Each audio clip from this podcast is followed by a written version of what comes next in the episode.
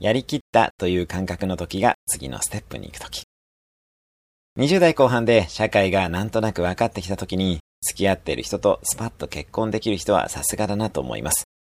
30歳を超えたらダラダラと過ごして、35歳になると決断ができなくなる。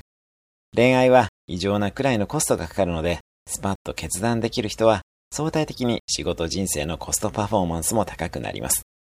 私の場合は31歳でアメリカの大学院に留学。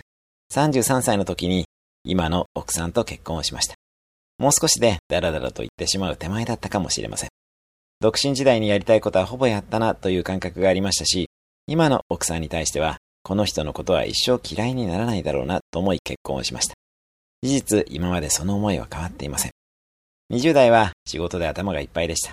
妙な競争意識とか、活躍しなくてはのような意識も強かったです。恋愛をしている場合ではないと思い、特定の女性と付き合うこともほぼありませんでした。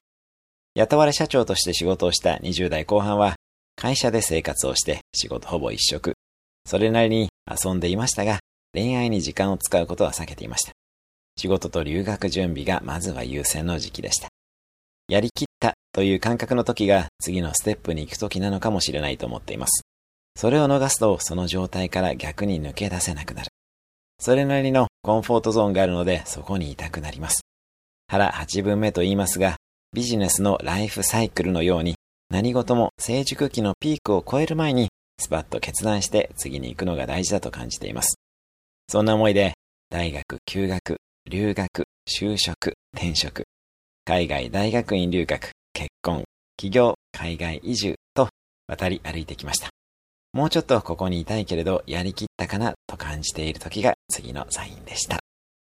それではまた毎日1分で人生は変わる三宅宏之でした。